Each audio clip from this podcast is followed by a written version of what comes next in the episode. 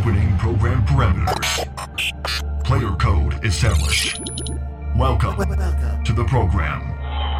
A production of TheMetalRobot.com. Nobody cares about the robot gimmick. Just start the fucking show already. Ugh, humans are determined assholes. This is the Metal Robot Podcast. Initializing playback. Welcome to MRP, the Metal Robot Podcast, a podcast about all things metal and everything in between. We're on the last episode of March as we go into the second quarter of 2022. That can only mean two things. One, Roxy the Clown crawls out of his cocaine laced burrow to tell us that we'll have six more weeks of winter, but also some new music to look forward to. What are you excited for coming up in April, May, and June? Send me a tweet at the Metal Robot. I'll also sit down with our good friend Colin Sterling of Thrasher's Paradise to talk all about that. Also, TDW Tom DeWitt will join us to take us into his world in the first part of a three part series. We talked for quite a while. What can I say? We love to talk. News of the week to follow that, but coming up in a few moments, we'll get into this week's new releases, including Dream Widow's new album, to see if the Foo Fighters should just start writing metal music. Rest in power, Taylor Hawkins, you'll be missed. All this and more, so let's not waste much more time, and let's get into the show. I'm Tom McKay, and this is the Metal Robot Podcast. Listening to MRP, the Metal Robot Podcast. Episode 23 of the podcast. Thanks for being here. I know the mosh pit can get a bit nuts, but especially if the robot's involved, but we're here to have a good time and talk about some new metal. Speaking of, quite a few releases this week to end the month of March, and I had to pick four of them to talk about, meaning I had to leave out Abbath and Animals as leaders. They're good, by the way, go check them out. But, anyways, Here's the four I ended up going with to review this week. If you have any albums you want me to talk about on future episodes of the podcast, send me an email, tmckay at themetalrobot.com. That's T M C K A Y at themetalrobot.com. Or you can reach out on socials, Facebook and Twitter at The Metal Robot, Instagram at The Dot Metal Robot. Now, without further ado, let's take a look at what we've got.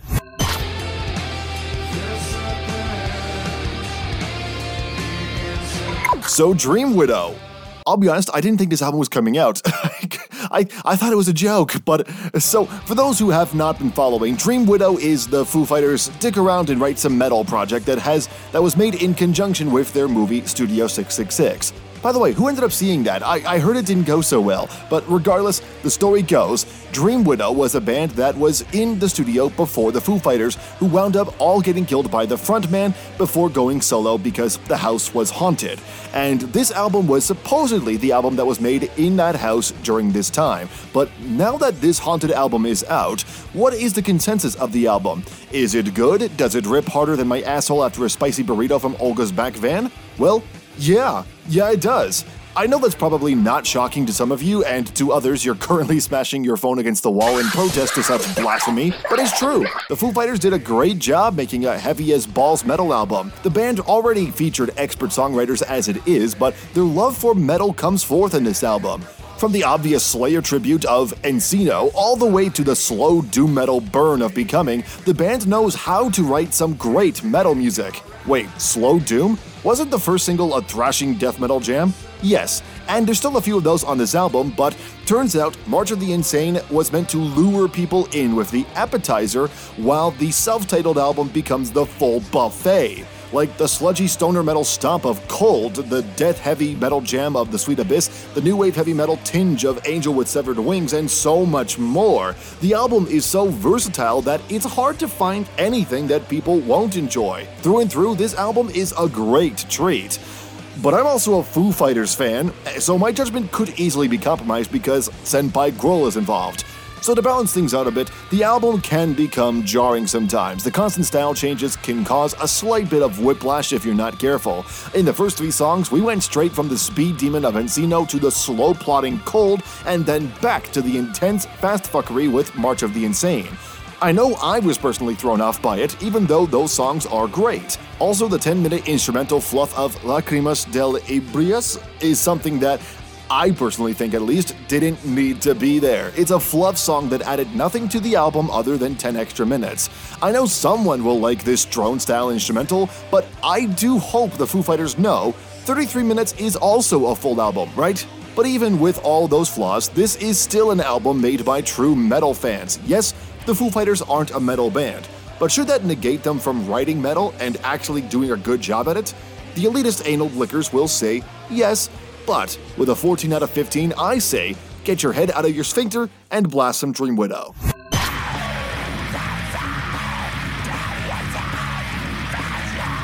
I want to preface this by saying the music you just heard also happened to have opened for Avenged Sevenfold at one point. I love metal so much. Bloodgate's new album, Solace in Mourning, is the band's fourth release following the band's 2020 self titled release. Since then, the band went through a few lineup changes to get to this point, and with this album, yeah, it's pretty good. Front to back, the album is abrasive and unapologetically death grind. Short and sweet songs, barely eclipsing the three minute mark, well, except for Curse of the Wizard Staff because it didn't feel like playing nice. Now, from the heavy build of 2020 to the grindcore noise of Tombs Vacant of Mortal Decay, the black metal blast of Curse of the Wizard Staff, and so on, the album takes you through different places on the metal spectrum, except for heavy metal. I mean, can you imagine if they did a power metal falsetto with this? Low key, I'd be down for that. On top of that, it didn't become too jarring with those changes. Despite the various styles these guys went through, it flows between each song almost seamlessly and provides the listener with a unique sound that keeps the listener embedded in the album. Plus, for any Glenn Frickers out there, this album does appear to pretend the grid is a non existent concept. This was felt with a metronome and then played almost off the floor, I'd say. The drummer, Eric Bowers, controlled all, and you can feel the ever so subtle shifts in tempo throughout.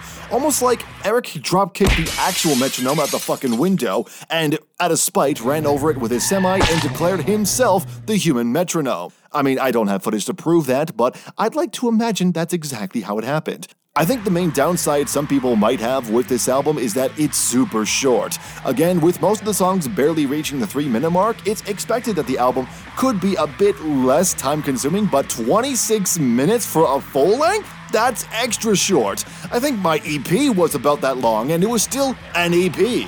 But if time isn't an issue for you, then this is an album that'll give you your blackened, grind, death metal fix if that is the specific niche that you were hoping to fill.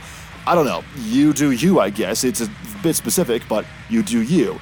13 out of 15. Go get it. Go check it out if you are interested.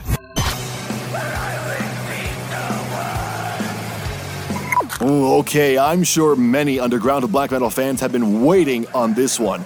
Eucharist, I Am the Void, the comeback album of a Swedish black metal legend. How big of a comeback? The band split up in 98. This is literally their first album in over 20 years. Like, I know Tool took a long time to come back with Fear Inoculum, but while that was happening, while that whole debacle was happening, Eucharist fans were sitting on the sidelines like, weak. But Eucharist is back, and with this new album also comes the potential for a new audience, such as me. I never heard this band, so I have no idea what I'm getting into here. But given that this is a blackened metal band from Sweden, I'm guessing we're going to get more melodic black metal. I'm guessing that's what I'm in for. Is that what I get though? Yes, but also more than I bargained for. So I Am the Void is an album that gives exactly what I was expecting. Listening through from the first track of Shadows all the way to the title track, I'm given a bombardment of intense black metal that never lets up for even a moment. Lots of trem picking, various drum beats, but ultimately coming back to the blast beats often, frog screams and fry vocals, and drenched in cave reverb. Or maybe this was recorded in a cave, who knows at this point, black metal can be like that. The album still likes to feature some sweet melodies every once in a while, and the guitars, are giving us something to latch onto when the screeches start to blend between songs, and through all of that, the album keeps going for a while. Yeah, that's something that might set off a few people. This album is currently sitting at around 76 minutes long, which is really long if you ask me. I know prog can sometimes go longer than that, but for me, that's usually able to do so because they keep the listener engaged with different soundscapes, dynamics, and new melodies and rhythms that other songs on, the, on an album don't have to distinguish each other from the rest. Here, while there are different melodies to separate the songs from each other, dynamics, much like your dad after heading to the store for cigarettes, is vacant from this album. so the album just becomes bloated and overbearing, much like your mom after your dad left for the store for cigarettes. If, if black metal is the kind of style you're into, then you'll have more than enough to tide you over until Eucharist releases the next album 20 years from now. But if you're not, it's hard to say Eucharist is going to be the one to get you on board. For me, 12 out of 15. If you do want to give it a shot, you can. It's a good album, and I would say it's worth checking out. If not an overflowed experience, I'll leave the decision up to you at the end of it.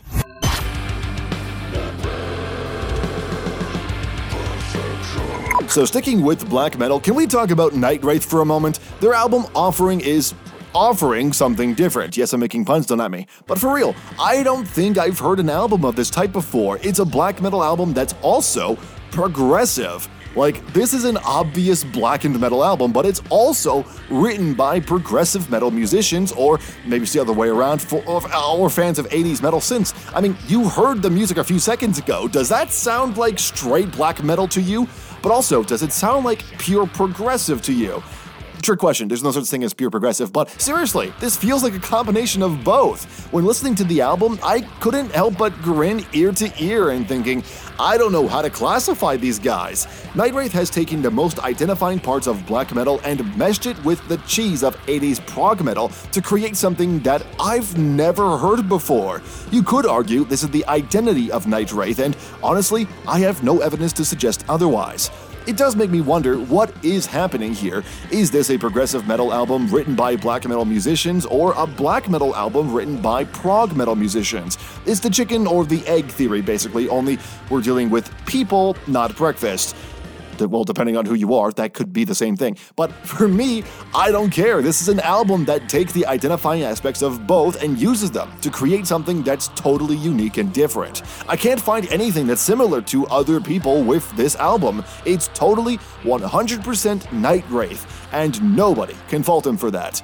Though, while I think this is one of the greatest examples of musicians understanding that having an identity is as important as writing amazing songs, I feel like this isn't going to impress too many people, specifically in the styles that they're taking from. Prog metal fans aren't going to like the black metal style production that's going alongside these album, this album, even if they do appreciate the prog songwriting, and black metal fans well, they're just gonna throw this album in their local church before setting it on fire because it's not loud and abrasive enough. This is an album that fills a specific niche that won't be for either audience.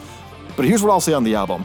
If you like prog and or blackened metal, you need to hear Night Wraith's offering. It's not a black metal album, nor is it a prog metal album. It's a Night Wraith album, which combines both into one cohesive and well blended sound. If you can go into it with the mindset of this album being slightly different from the norm you know, then you can find a lot of love for this album. Seriously, 14.5 out of 15. Go get it and enjoy. Oh shit, that's Olga's Burritos coming back. Not good. Not good at all. And it's it for reviews. Like I said earlier, send your emails to Team McKay at themetalrobot.com or reach out on my socials for any albums you would like covered on the podcast or on the main YouTube show. Don't go anywhere. TDW is joining us in just a minute right here on the Metal Robot Podcast.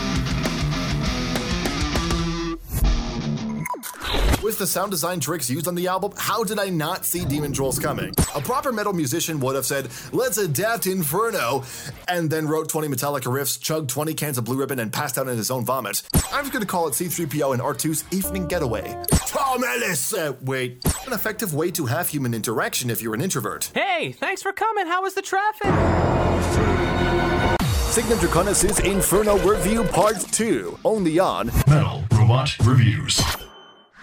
Ever wanted to take Metal Robot interviews on the go, but had this happen? Dead? I charged this last night! For fuck's sakes! Ah! While we can't solve a bad phone battery, you can take the interviews you love with you wherever on MRP Throwbacks. Be sure to hit save for when you want this on your evening drive to the venue. If you could be any cereal box character, What about that tiger dude? I was gonna say the same thing actually. Tony the Tiger. MRP Throwbacks, only on Spotify, SoundCloud, and Apple Podcasts. You're listening to MRP, the Metal Robot Podcast.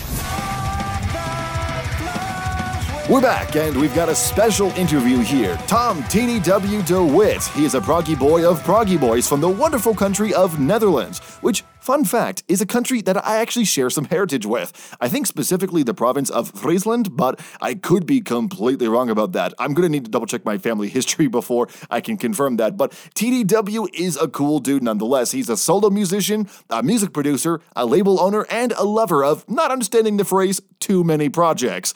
I think I relate to that on a deeper level. I sat down with him to talk about all these projects and much, much more in this three part series. First up, we get into his solo project, his other project, Dreamwalkers Inc., as well as his label, Layered Reality Productions, and whatever other shit we talked about. I think we spent most of it just goofing off. I'll be completely honest with you. I think that may be the main reason the full three part interview wound up being almost two hours long. But with that out of the way, here's my interview with Tom TDW DeWitt, part one. Well, Tom, welcome to the world of Tom. Thank you so much for joining. The the world of yeah, the world of Tom. Hi, Tom.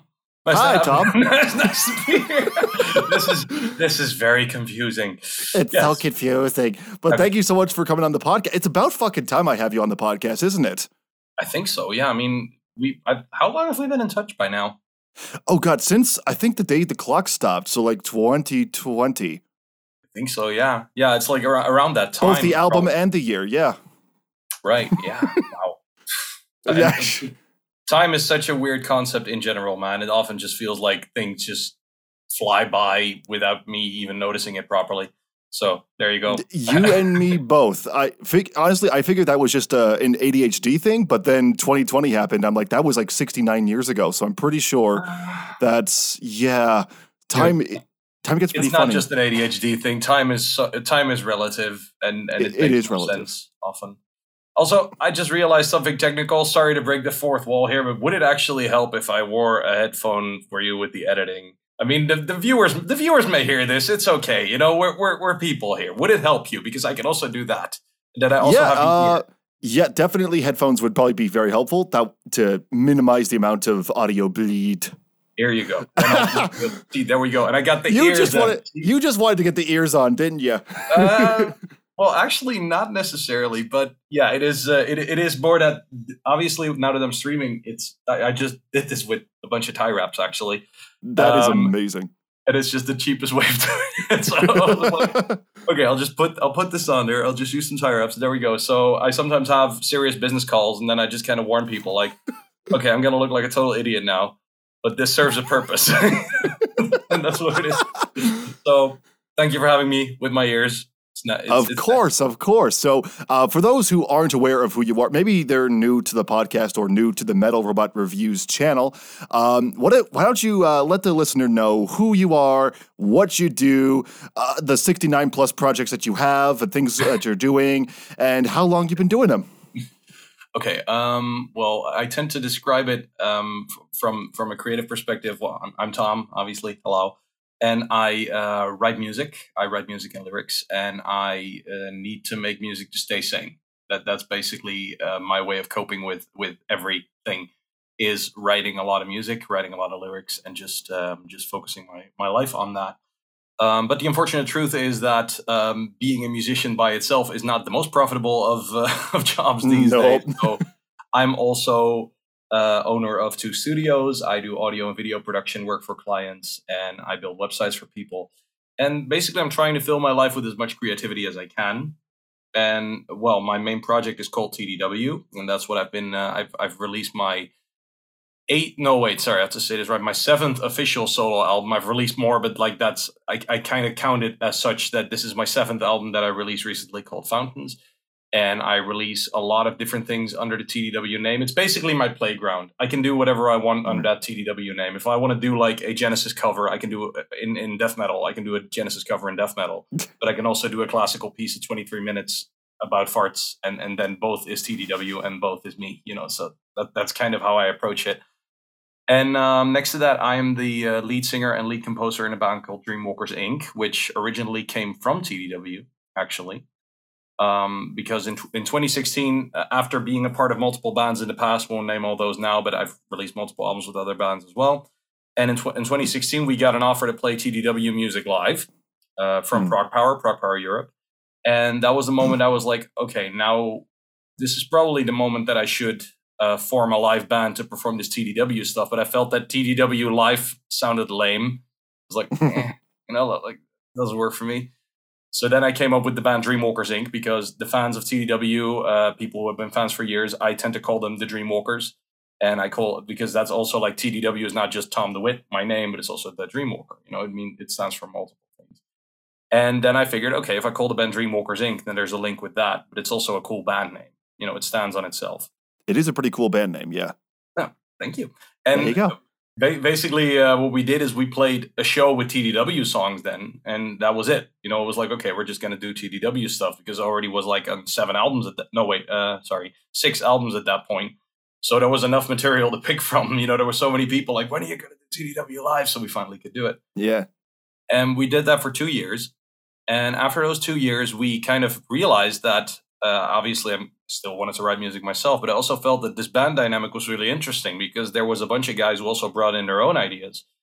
And then Dreamwalkers Inc. kind of evolved. It became this this thing, and it was the first time I was in a band in which I felt that um, all these band members actually really contributed some really cool stuff to it. So that's when Dreamwalkers Inc. and TDW suddenly split up and now we're at a point in time that we're actually right i wrote a tdw album for myself but we're also working on a dreamwalkers inc. album now which is completely original music that i wrote with them. So it's not just me but it's really you know you can hear leonard's guitar parts and orbit's guitar parts. It's really a specific thing now. And i kind of like that. It's like you know life has a way of, of, of happening i guess. And um, after multiple tdw records it's now kind of time for me to put my focus on dreamwalkers inc. But at the same time, you know, everything is connected and everything is random. I've kind of accepted that you make a recording planning and then some really cool thing comes in between and you kind of also do that and then you get back to your planning again and you know that that's kind of how that works. But yeah, so that, that's that that's the music I make myself and then just really quickly and uh, wrap up the answer to the question. I run a label called Layered Reality Productions, um, in which I release a lot of music for other people as well. Recently, we did Threats of Fate. I work with Avandra, Iris Divine, a lot of really cool progressive metal bands that I'm, well, obviously a fan of because otherwise I wouldn't release it. And basically, Layered Reality Productions came to be because I couldn't find a label in 2008. You know, like no one gave a shit. So I could do two things. You know, I could be be sad and be like, okay, no one wants to sign me. But woe is me. Um, and I'm Mhm. not gonna lie, I had that for a bit. But at a certain point, I was like, but okay, how hard is it to run a label anyway? You know, fuck them, I'll do it myself. You know, very, very constructive attitude. The last there. but, question uh, anybody the last question anybody asks before they they they overwork themselves to death. How hard can a label be? oh yeah, man. Oh, oh, really? No, but it's like, like, like basically, that this has been my life. My life has been a, consec- a consecutive set of moments that was like, okay, I want to do this, and I want to, I want to do this well, and I want to be, I want to make it, make it into something. But no one's gonna help me. Okay, then I'll do it myself. Then you know, and it's uh, obviously that is the most. Um, I, I actually won't advise anyone to do the same things I did because it's the most stupid road ever. But it is a road in which you learn a lot, and by now I'm happy I have learned a lot over the years. Definitely.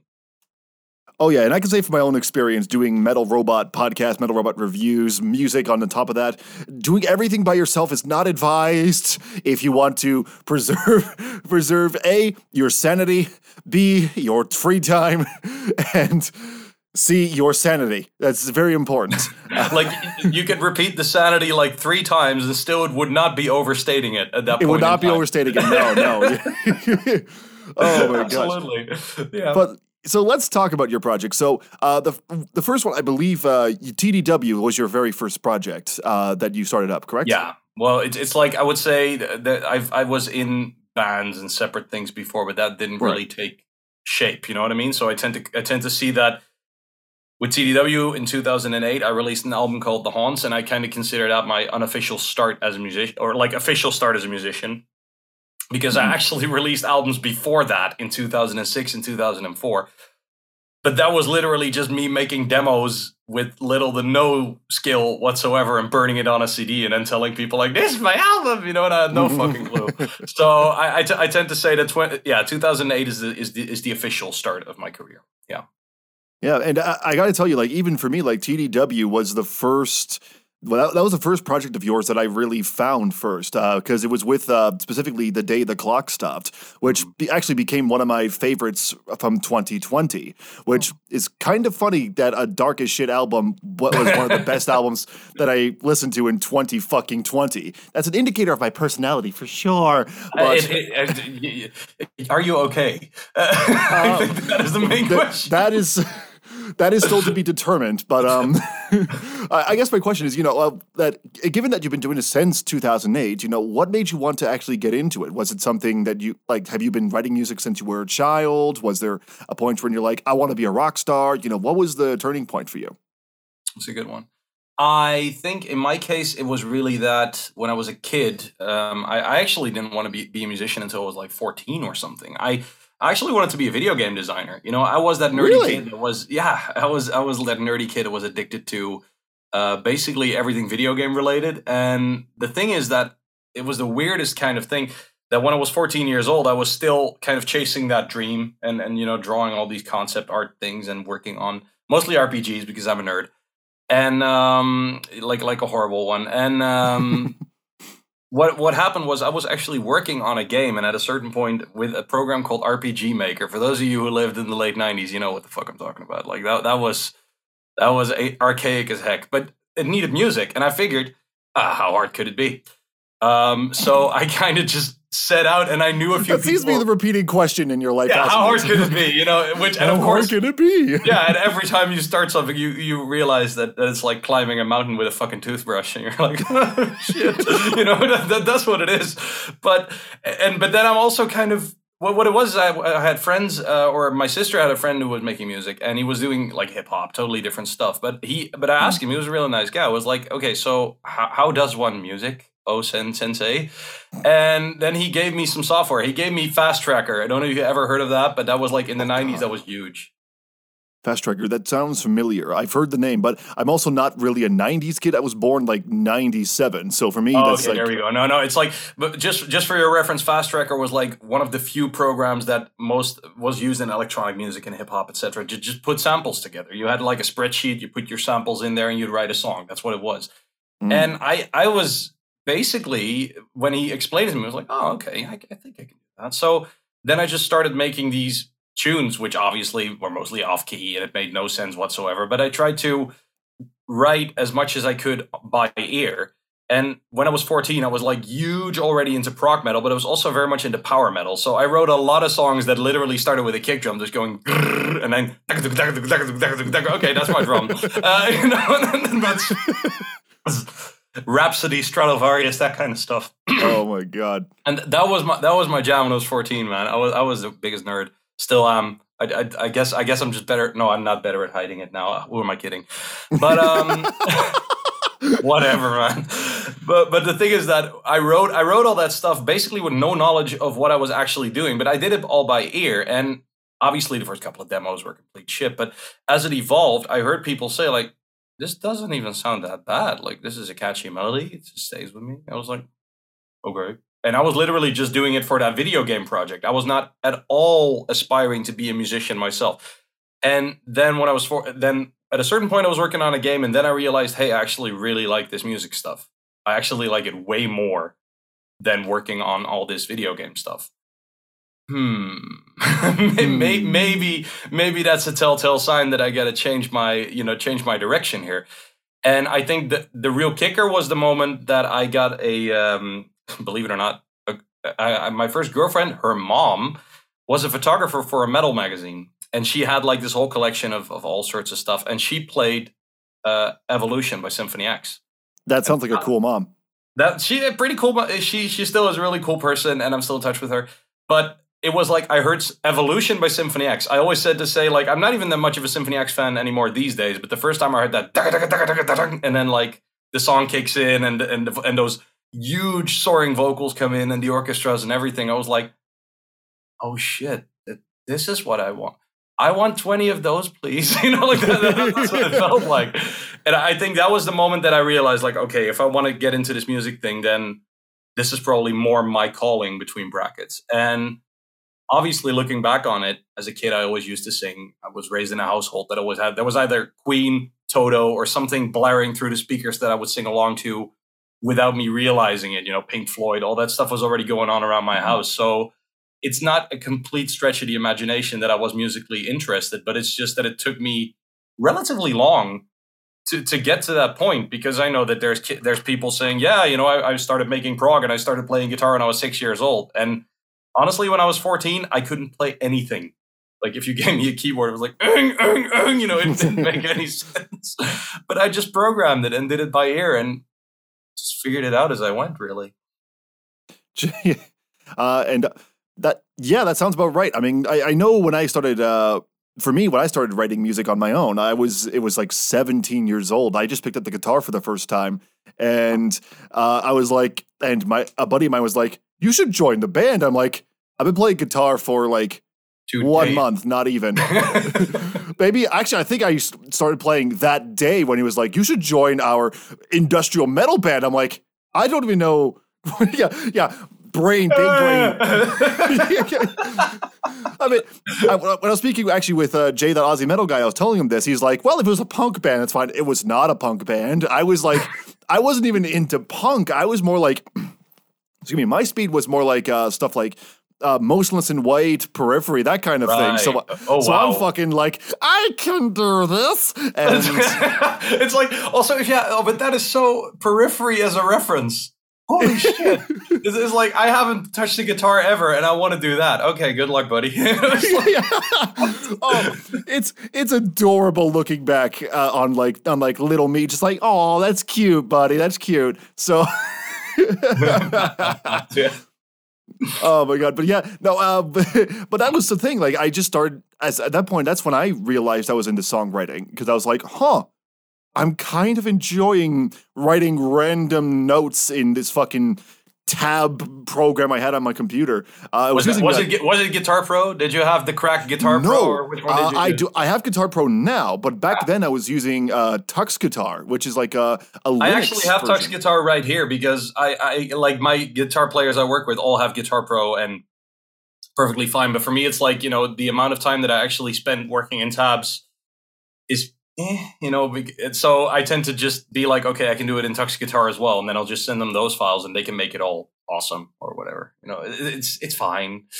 I guess. Yeah, yeah, but that but that is definitely like with Tux Guitar. At that point, I ended up upgrading to uh, Guitar Pro eventually. But that was that was where I started with songwriting too. Is like just fucking or dicking around with the computer software and hoping for the best. Right. I still yeah. I had no idea what I was doing either. I look back on like the old tabs I still have on my computer, and I'm like, what key is this in? there, there are no keys where we are going, Tom.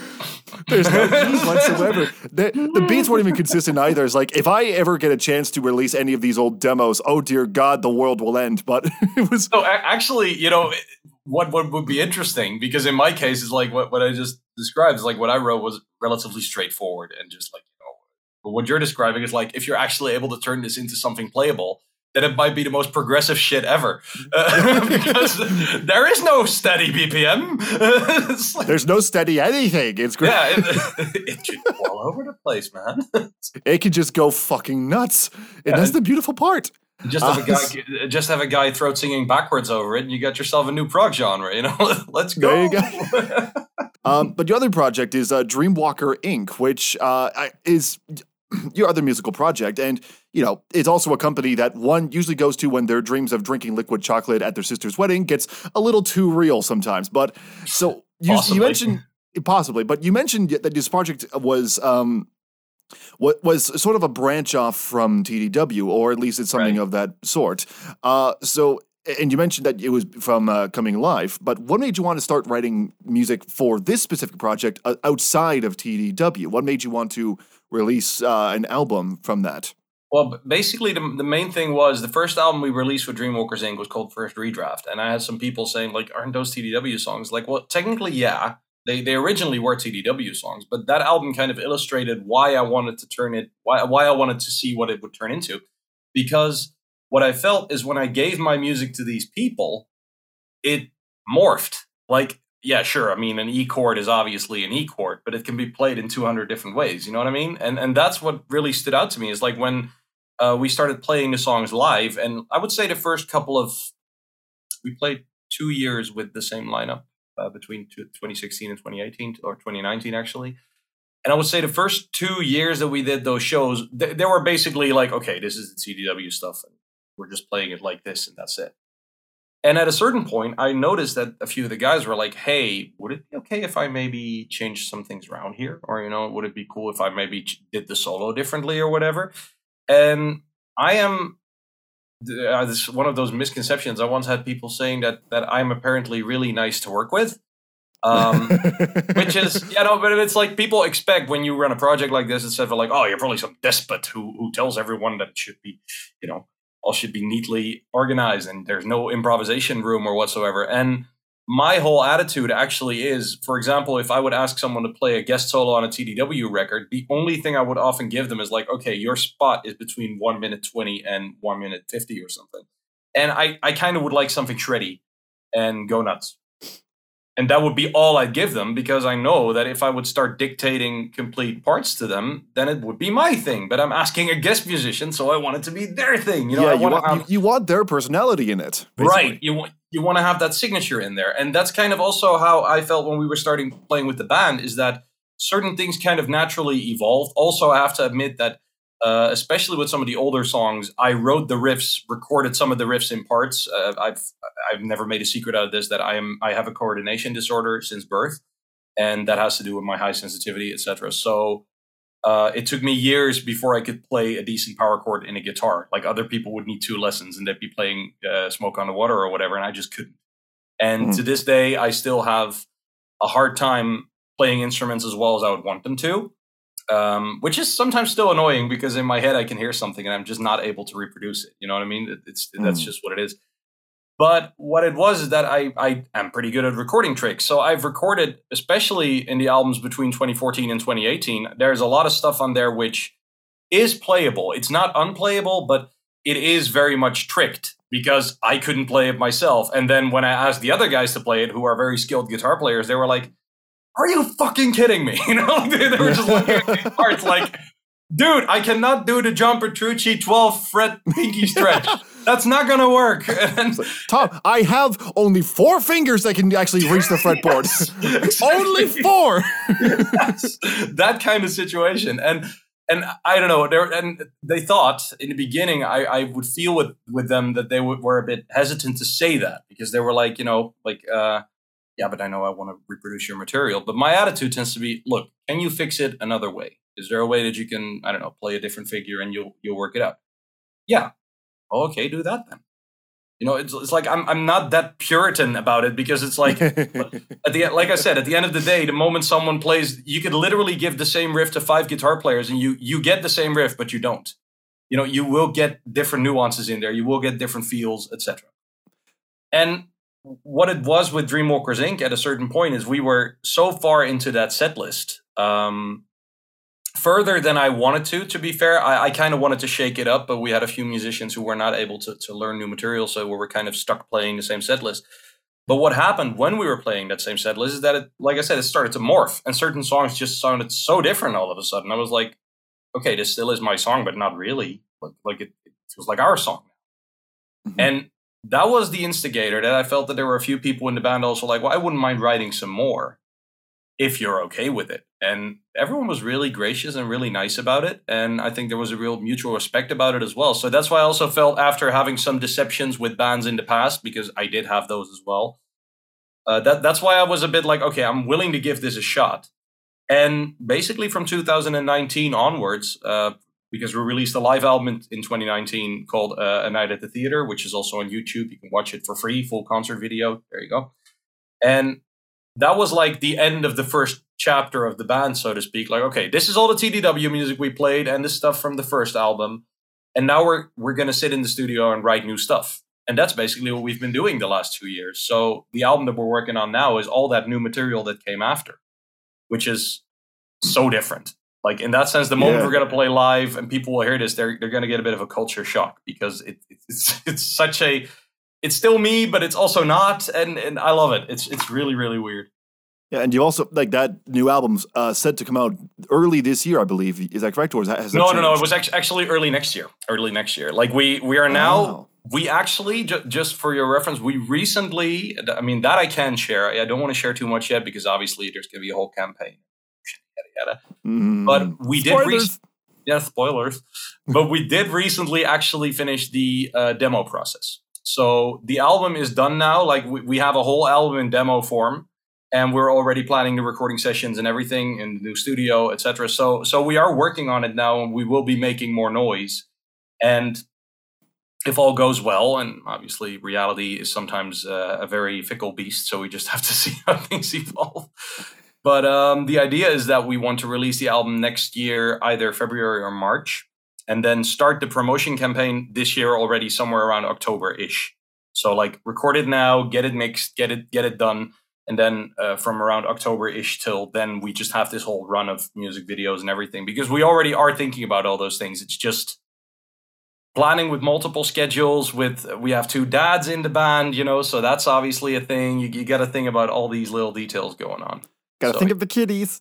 mm-hmm yes Now, another one of your projects, obviously, projects is Layered Reality Productions, which is your label. So Hmm. your label's been around for, by this point, I believe, over 10 years Yeah, now. yeah. How did the label come about?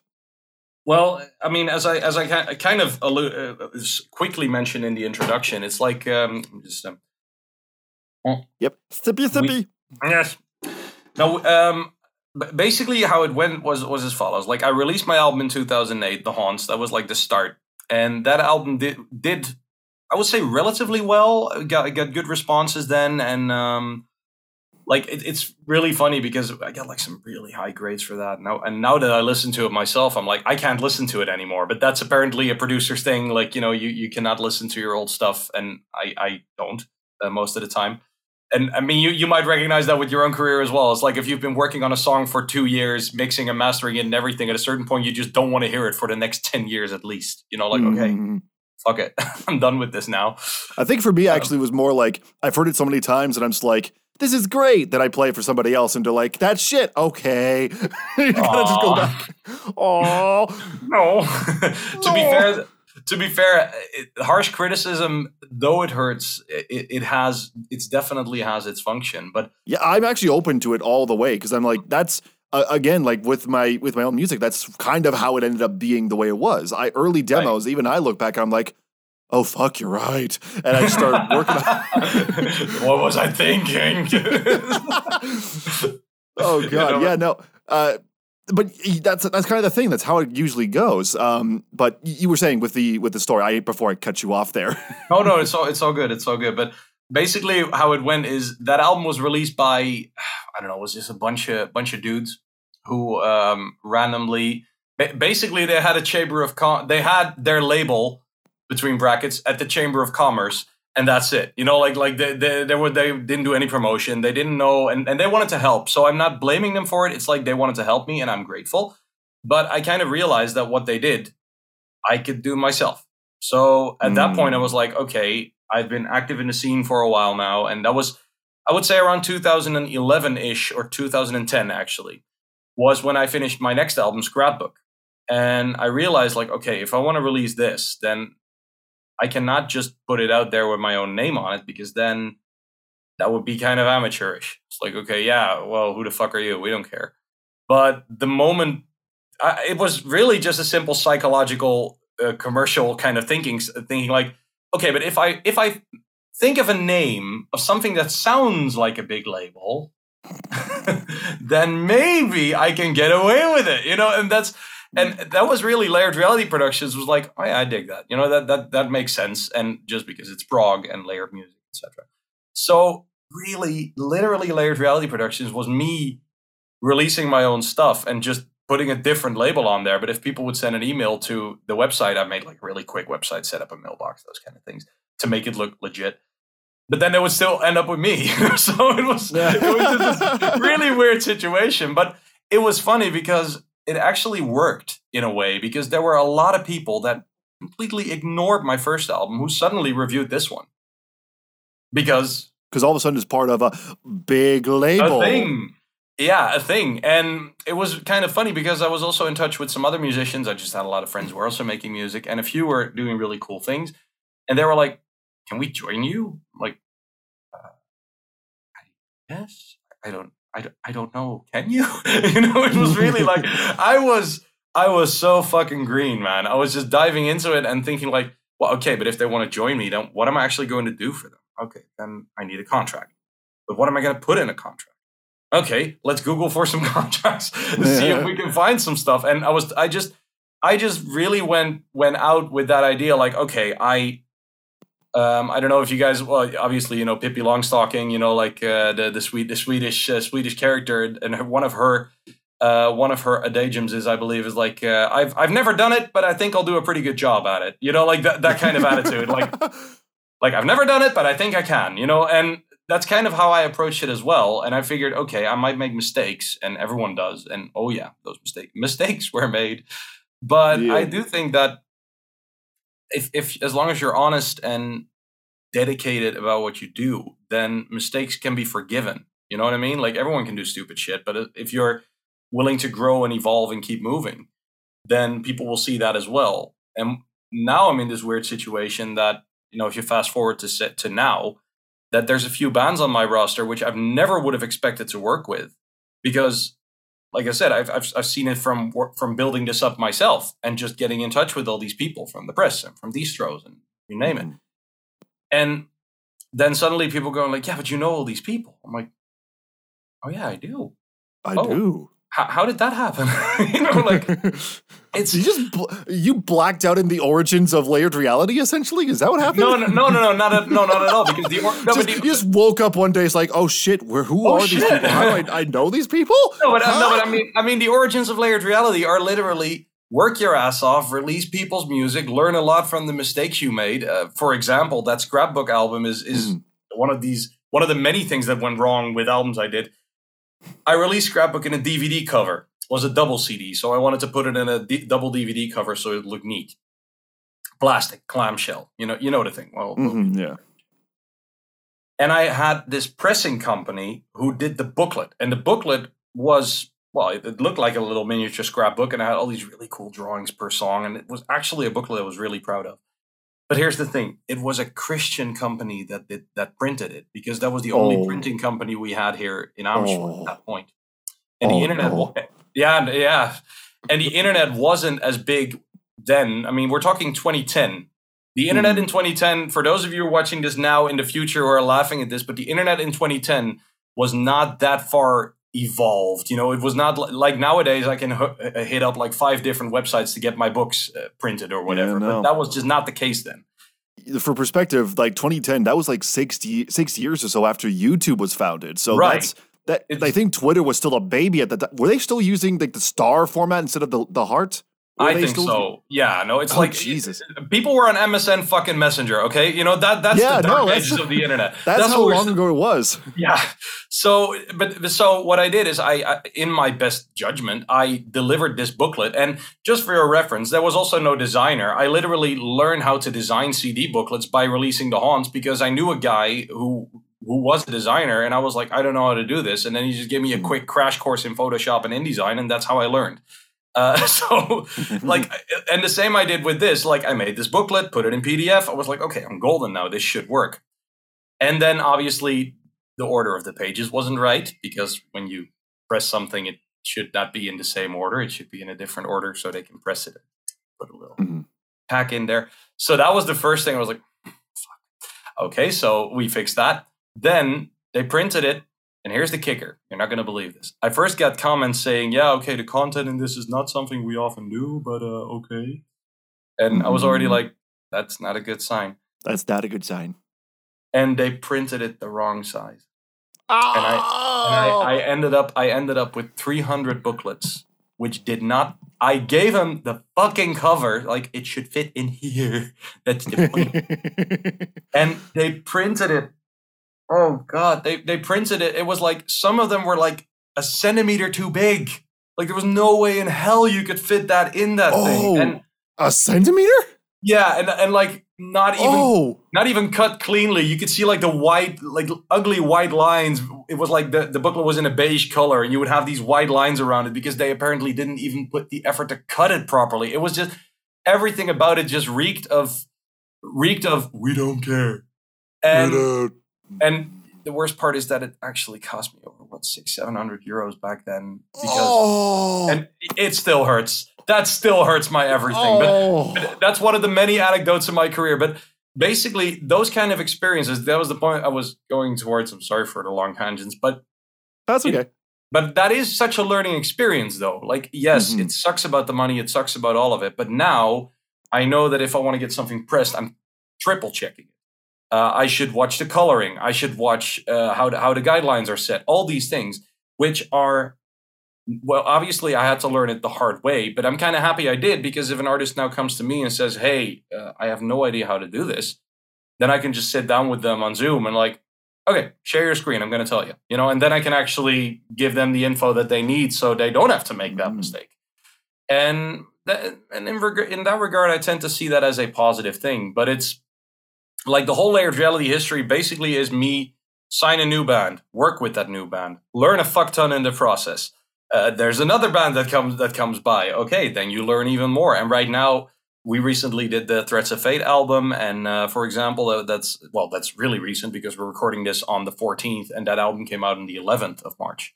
Mhm. And that was also a process in which I, even with all the stuff that I already know, I've learned new things. And that is also fun. Like like that also keeps it interesting because if you're kind of pressing play on a machine and you don't have to think about it, then there's not a lot of fun in there anyway. You know, like it doesn't really bring any creative satisfaction. But I'm not gonna lie, running running a label and doing all doing all those things on the side is it is hard work. And it's sometimes a bit ungrateful work as well. Not from the artists, but in, in terms of the amount of energy that you have to put in and what you're getting back. Can it can sometimes be quite a quite a lot. Not gonna lie. Part one of my interview with Tom TDW de Wit on the Metal Robot Podcast. Part two will be coming out on next week's episode, where we talk about his studio, the Imagineering Suite, that does audio and video production and web design, along with being the most proggy boy of proggy boys. If you don't want to miss that, then make sure you're subscribed to the podcast wherever you get your podcasts. Don't go anywhere. Metal News of the Week coming right up on the Metal Robot Podcast. This week's Metal News Recap is brought to you by My Sanity. Everything is so depressing! Why? To stay up to date with the latest in the metal scene, check out themetalrobot.com for videos, reviews, press, and so much more. Now, Back into the podcast. Presented by TheMetalRobot.com. This is MRP News. Ooh, that sounds more clean, doesn't it? I did a bit of a remix for that intro, so hopefully it sounds good. Because I honestly don't know. I mixed it on headphones like a delinquent, so I have no fucking clue. Anyways, let's get into the first story of the week. First up, Ghost's new album Impera has been spreading like wildfire. The album many metalheads like to pretend isn't one of the greater metal albums of this year was reported earlier this week to be crushing the charts even before Billboard confirmed this by revealing that the album has debuted at number 2 on the Billboard 200 chart. I know when we hear about Billboard charts and metal, we usually are hearing the sentence, Billboard doesn't get rock music, or something along those lines. But here, I like the fact that Ghost is getting the recognition it deserves. It's a great sign for the future of metal. Now, of course, the album has charted elsewhere, including number one in Germany, Sweden, number two in the UK, Belgium, Netherlands, the highest position for the band in those countries, number five in Ireland and France, and the standings are still strong in many other places around the world. The band is also currently on tour through Europe and the UK. You can find the dates on their website if you want to catch them when they come close to you. Then, if you were hoping to catch Sacred Reich in Greensboro, Baltimore, and Philly, you're going to be very disappointed as the band has canceled that show. But before you get pissed, it is for a good reason outside of just avoiding Greensboro, which I'm sure is a shock. This is because frontman Phil Rind is having respiratory problems. It was first announced last Saturday by the lead vocalist in a now deleted post, quote, I have been battling a non COVID illness since last Sunday in Pittsburgh. I have been doing my best every night because, as they say, the show must go on. Yeah, that obviously didn't go too well for him, as now he's in the hospital for it. He did let us know in a statement on the band's Twitter this past Wednesday, quote, The nature of my recovery is uncertain. The doctors in the hospital said I have three different viruses along with my asthma, and it's just going to take time. He also said that the band is committed to finishing the tour, but given Phil's situation, he's not entirely certain when they'll be able to rejoin Sepultura, Crowbar, and Art of Shock. As far as I can tell, those shows are still active with those bands, but Sacred Reich will not be there. Then, in acquisition news, Sumerian Records and Films is now the proud owner of comics gaming company Behemoth Entertainment. If you're unfamiliar, like I totally wasn't before researching the story, Behemoth is one of the bigger comic gaming companies, having sold more than 500,000 books, and they're currently eighth in the total market share among English language comic book publishers in terms of generated revenue. They also have the title You Promised Me Darkness number 1, which is currently the best selling black and white debut issue since 2013's Batman Black and White number 1. This is all according to Deadline.com, though, of course, I totally knew that ahead of time. It's just good to cite your sources. So it's no surprise that Sumerian, looking to expand their empire outward like a Star Wars villain, would want to add Behemoth to their ranks. Now, as of recording this, it's not clear how much Sumerian bought Behemoth for, but with the acquisition having taken place, it'll be interesting to see what they do in the future with these titles. Couple of quickie stories here. First one is really weird. Doesn't take it too seriously. Yeah. You know, he's engaging. It's just you're just cutting it up. So that was Kid Rock on Tucker Carlson on Fox News talking about being friends with Donald Trump, who, as I like to remind people, is the former president of the United States. Let's just get a moment to let that point sink in for those of you who are listening to this about to close out the podcast and switch over to Joe Rogan. So, anyways, this is a story that was shared out by quite a few people, including what I thought was interesting Metal Sucks, who I'm not entirely sure why those guys caught this. I guess someone's a secret fan of Tucker? Who knew? But Kid Rock is talking about his experience being friends with Trump and mentioned that Trump, instead of trusting his advisors who have experience with government affairs, decided to ask Kid Rock about important issues. We're looking at maps. I'm like, you know, I'm like, am I supposed to be like in on? I make dirty records sometimes. I'm like, I do it here. What do you think we should do about North Korea? I'm like, what? I don't think I'm qualified to answer this. Well, folks, it's official. We live in a world where Kid Rock is the voice of reason. Why are you asking Kid fucking Rock about how to handle North Korea? You would have had better luck asking the fucking Terminator about pulling out the troops from Afghanistan. Actually, no, seriously, you would have had better luck. At least he has government experience. I mean, at least Kid Rock understands his expertise level. I don't know how to feel about this story, to be quite honest.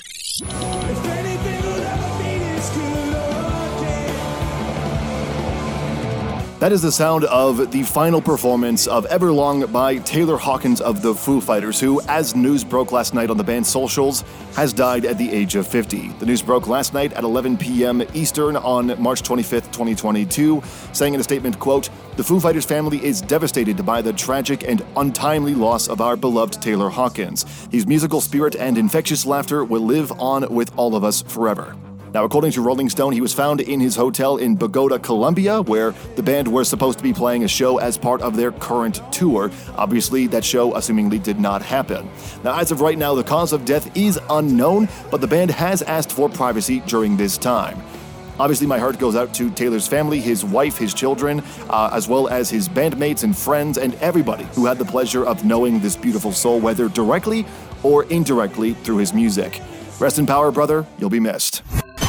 And then finally, let's talk about Ukraine again. Obviously, the conflict is still raging on, and there's also plenty of help coming their way, including the news that Jinjer's t shirt campaign has been extremely successful in helping out. Not too long ago, Ukrainian metal band Jinjer set up a campaign selling t shirts where all the proceeds going towards supporting their home country during the crisis. And news broke earlier this week from the band's Facebook account that the sales have been soaring. Quote, over 11,000 donation tees sold and 130,000 euros raised in the last few weeks. Now, for context, that's over 140,000 US dollars. It either shows how many people are supporting Ukraine or how many people are buying in bulk.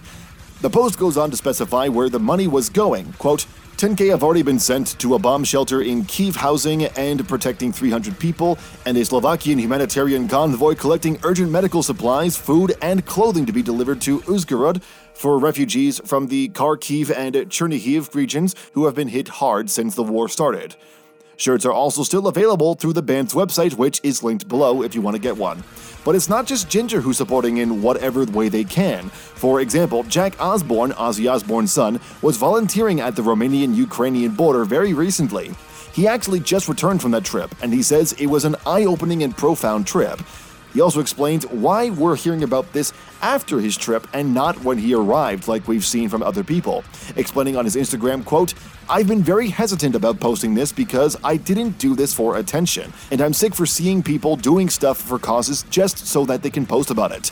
I felt compelled to help, and posting a flag or whatever just doesn't quite feel like enough with MetalSucks.net agreeing with that sentiment, calling the flag posting the equivalent to thoughts and prayers, and says it's just, quote, a cop out for virtue signaling ass clowns who want to feel like they're on the right side of an issue while doing nothing to help.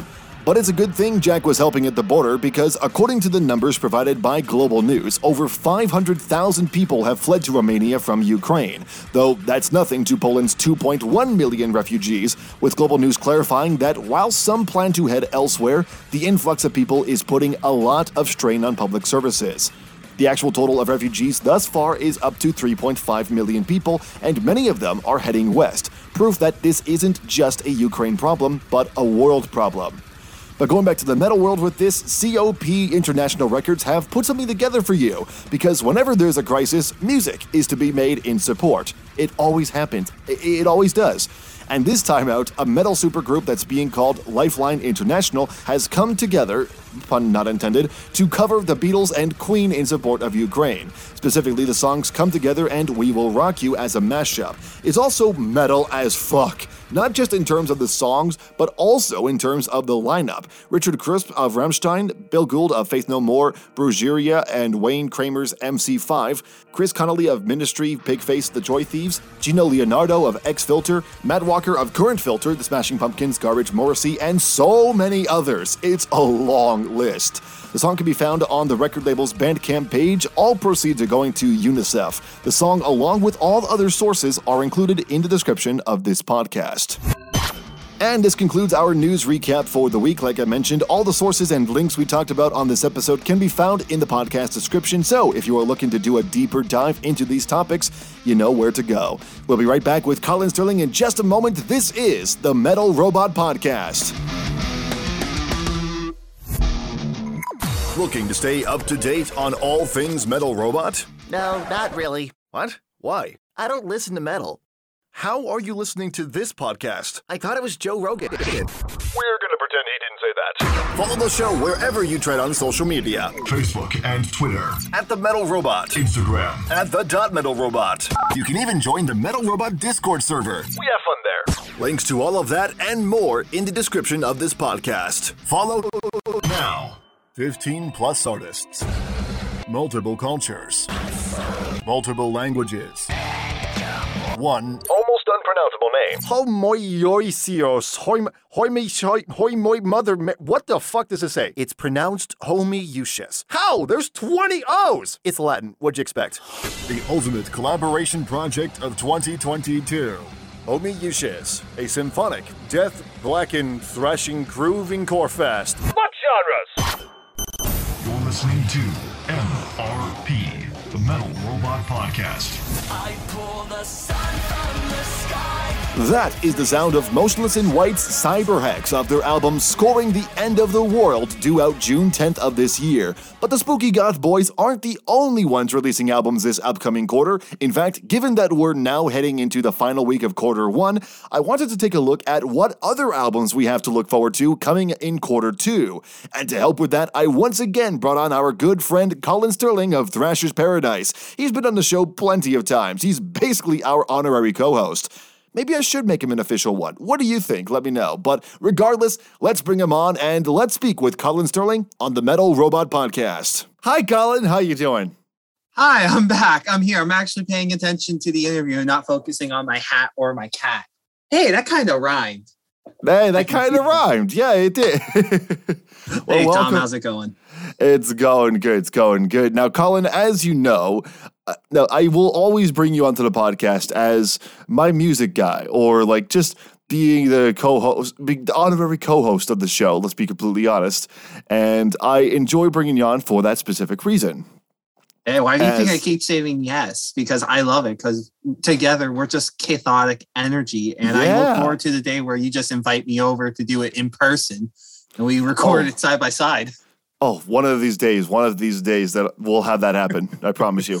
Uh, today is by the time on this by the time this podcast goes up, it is the last weekend of March, which means that it's also coming up to the the end of the first quarter of 2022, which means uh-huh. that we're about to go into quarter two, which is April, May, and June of 2022.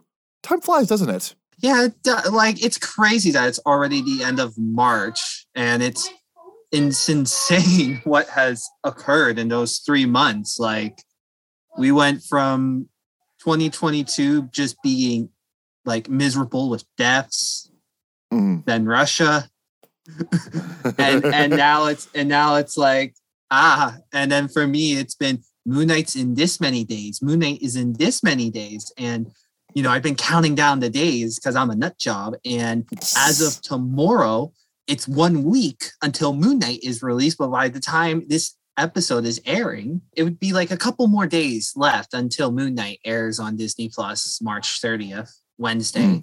at 3:30 a.m. because midnight in California is 3:30 a.m. for or three o'clock for us.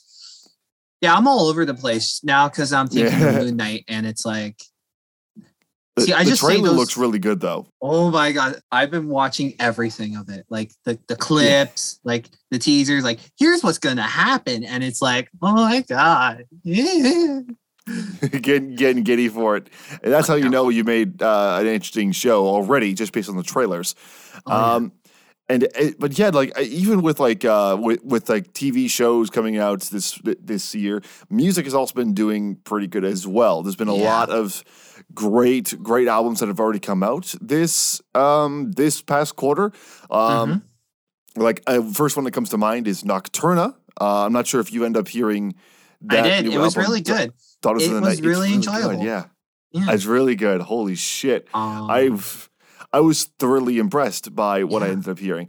But next, at the next quarter coming up is also jam packed from what I was able to find with a lot of different artists, a lot of different albums coming out. Uh, Colin, were you yeah. able to find any that you are looking forward to? Yes, uh, of course. Uh, I didn't just Google it 10 minutes before we were supposed to do this. I promise you that. Neither I did. I. promise, I you that.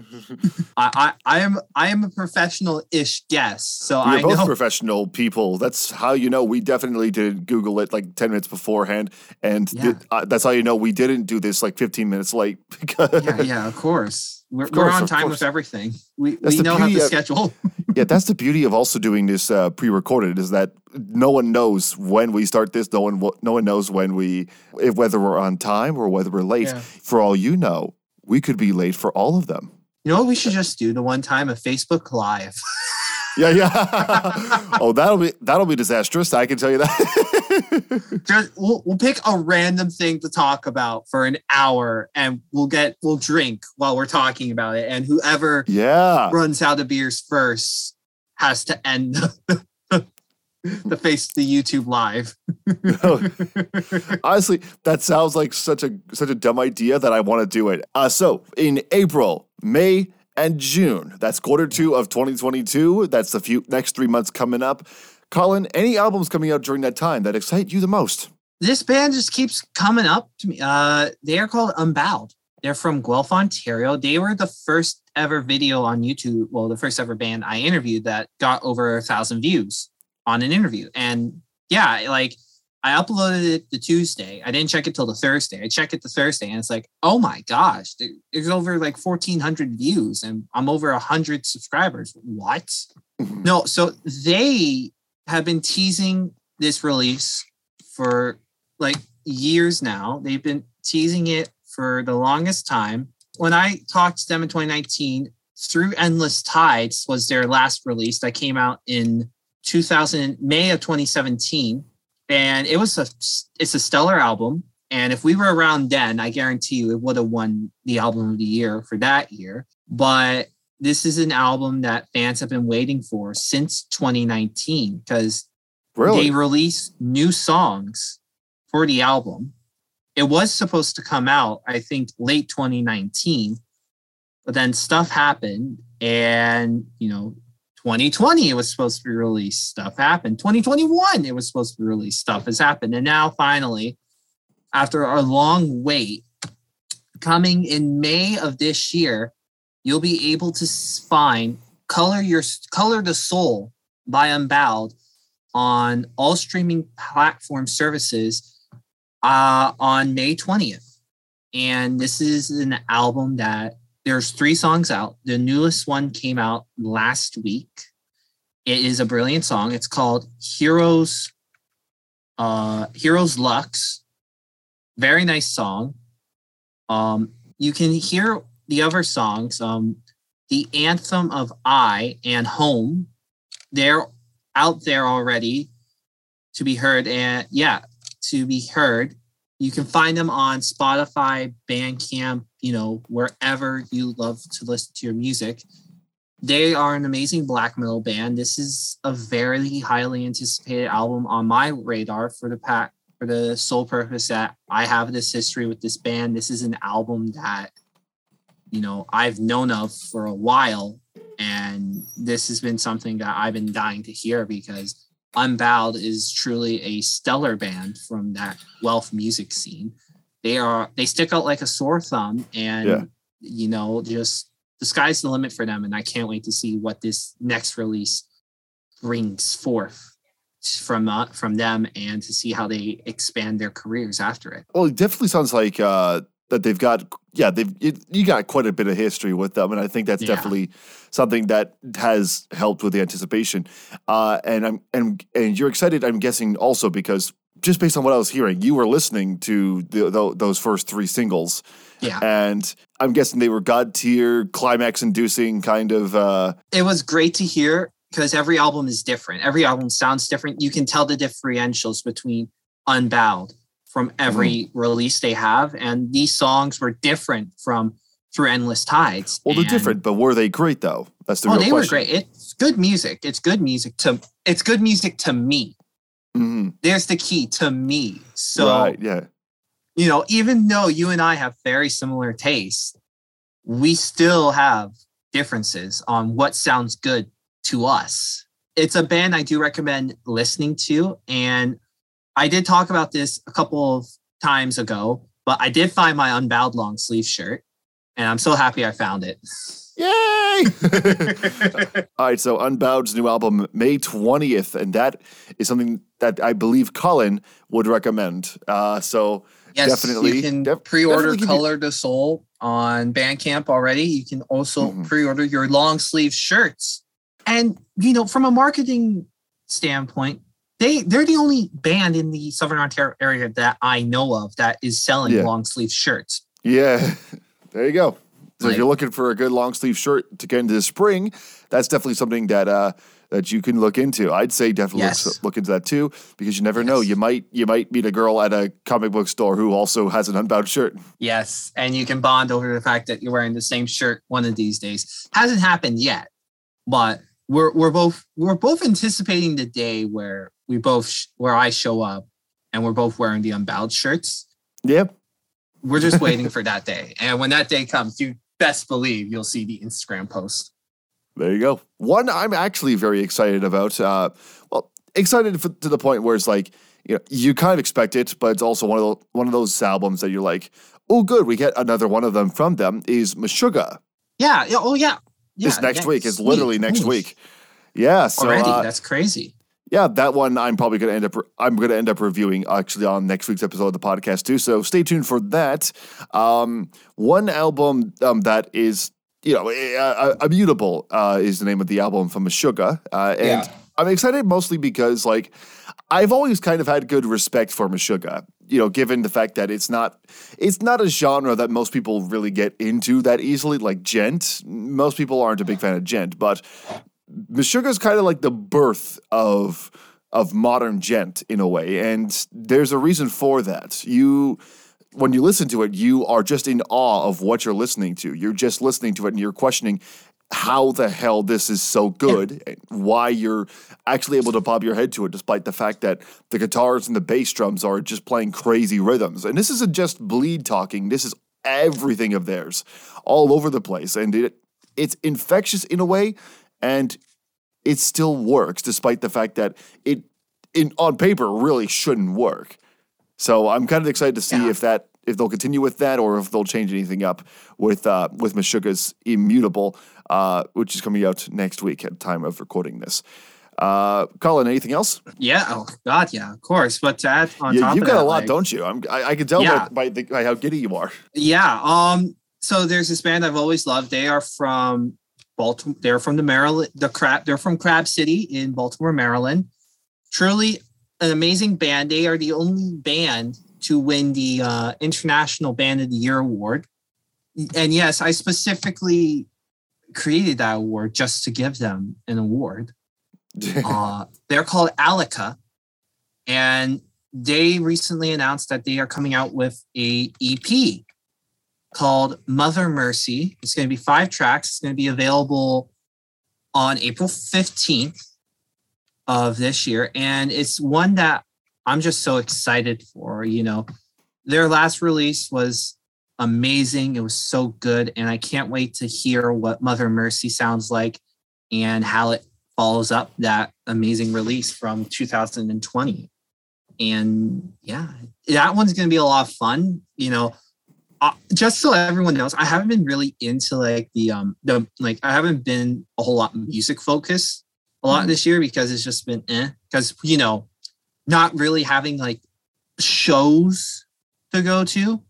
Like I'm not trying to diss like local shows. Like local shows are great and all but you know you need those big bands every now and then. You need that big band concert to give you that feeling. You know what I'm talking about Tom? Oh yeah, I know what you're talking about. That's something that's um, I do know that feeling because like it's one of those things, especially as a critic, uh, like or Yeah. and, as, and as a content creator on YouTube. That's for me. It's mostly just because of the like um, I need a name to draw people in kind of thing. yeah Like you know what? Yeah, uh, I'm sure. Like you're on YouTube. I'm sure you possibly experienced that at some point where you've been like, you know, I love talking to these like smaller local bands. Uh, I love talking to these people all across Canada. But one of these days, I would love, I would love to sit down with a Metallica or uh, a Slayer or something of that, something of, that regard. Yeah, but I more in fact just mean like just in general, like since COVID, I've gotten other passions that I've become immensely Yeah, yeah. passionate about. And, you know, I think lack of co- going to concerts is really just put, You've basically been limited on the amount of concerts you can go to. So Yeah. you're kind of in withdrawal, basically. yeah, I, I need a concert. I need a concert. We need a and, concert. You know, Lemmy, Lemmy, our God above knows this, and he helped a brother out. So I I booked vacation. I picked two random days in May because it was the week of the new Doctor Strange movie that was coming out. I booked that Mm. week off just because why not? When else am I going to use it? And Exactly, yeah. Lemmy says, Got you. And on the Wednesday, Nightwish is actually performing in Toronto. Oh shit! The timing could not have been better. So it, it's one of those things where it's like, I have to go to this now. I have to go. I've I've been to. obsessed with Nightwish since high school. They're a band I've always wanted to see, and you know how often they come to North America. So the fact that, you know, I happened to book off that day from work, and they're in Toronto, and essentially I would be getting paid to go see Nightwish. It's like, yeah, I have to, I have to go now. I have to go to the show. I don't care what it costs. I'm gonna go, and no tickets aren't that bad. It's like 72 bucks for Nightwish. But it's in this venue I never heard of. It's called History. It's I guess new to Toronto. It's like a Mm. SeatGeek and Drake collab that own it. It holds like 2,500 people. Oh, in that case, it must be good. and then oh you'll you'll you'll here's here's what really got me. So it's Oh. 70 so it's $72 to stand. There, there's only standing, but there's a seating area or the the VIP area. Know how much the Oh. VIP area is, Tom? 200 bucks. I wish. I would I would pay 200 for the Oh VIP area. no, 300. $505. Oh! Oh! Yeah. That's how that I I was like that too. It was like, are you kidding me? For a venue I never heard of? Are you kidding me? it must be good. Otherwise, It's why not five hundred dollars good. I, I I mean, well, why else would they be charging five hundred dollars, Colin? I mean, it's not like they're greedy pricks, right? Mm. Um, Thomas. W- oh, oh. oh, we got all this money to gain. Oh, oh, oh, Oh, oh, you know who I'm excited to to r- talk about uh, and even listen to? That new Rammstein. Yes, they were on my list too. I, Oh, I hell yeah. Of course they were on your list. I mean, come on. Who's not excited to hear some new Rammstein. Rammstein? Yeah. Well, especially the fact that we didn't have to wait over a decade to get it. It's Yeah. even better. Like I'm surprised they're releasing something so soon after Rammstein, which was the last release. The you know? self-titled, yeah. Yeah. Yeah, because that one because that one was like, oh god, like it, it took like a fucking decade to get that one. And But then again, Rammstein went through, had their battles with each other because you know. Yeah, yeah, I, I, I do know there was like a huge. I I don't I don't know the specifics of the story. I read about do it, but I, I can't remember all the details. But I know they went through a lot of shit in the meantime. Uh, Yeah. yeah, but uh, uh, quick, quick question though, Colin. How Yeah. much of of the self title do you remember? Because I feel like I, I I've kind of Deutschland and and radio. yeah, because I feel like most of the rest, uh, aside from those, for me, I feel like most of that album kind of just faded into the ether. I'll be completely Yeah, honest. it- Like it wasn't a bad album, but I don't like, remember I- hating the album at all. I thought, I, I think if I, I, I, I reviewed it on the 10 second purge, I think it may Yeah. have given it a good score, but I can't remember exactly what the criteria was. see, you know what? I, I think it's one of those things where I'm gonna have to re-listen to it just Mhm. to hear it again. Cause like it's no it's no mind tile. No, Reise Reise. Yeah, it's no Yeah, Rise yeah, or Rise. right. Hell no. Reise I've- Reise. I freaking have the physical copy of that CD, like in the in my CD Nice, collection. Hell yeah, because it was it, it was at uh, one of the CD shops like, back in my back in my hometown, and Yeah. I was just fucking, I I had to get it because I'm like, Reise Reise is really that that album is, mwah, god Yeah. tier, god tier Rammstein. So Tom, I mean, you know how I'm obsessed with Type O Negative, right? of course, And you know how hard it is to find anything type typo negative. yeah. So when I saw October Rust on vinyl at Sunrise Oh. Records, best believe I had to buy it. Of course. Brand new. Brand new. It's like to tell you that I haven't even I haven't even like taken it out of the sleeve yet or anything. Oh, Are you ready we- to see what it looks like? We've got a sleeve opening reveal here, people. What does it look like? Oh, it's green. Oh, green. that is a beauty. That is a beauty. It is. It's true. Uh, wow. This is nice. This now makes me really excited to play. I'm going to play this tonight. Hell yeah, hell yeah. But going back to what we talked about earlier, because we because as we, you got reminded of Type O Negative from Rammstein. Um, Yeah. What was your thoughts on Liebe ist für alle, alle da, the twenty the two thousand nine album? Oh, is that the one with uh Rammstein Heil? Uh, Rammlied, yeah. Uh, uh, Yes. there's Rammlied I- ist du uh, and Waidmanns Heil. Uh, uh, oh, and also the most most importantly, Pussy. Yes. Okay, I remember this album. Um, no. Okay, that was a lie. Uh, I remember the one. I remember um the Heil one.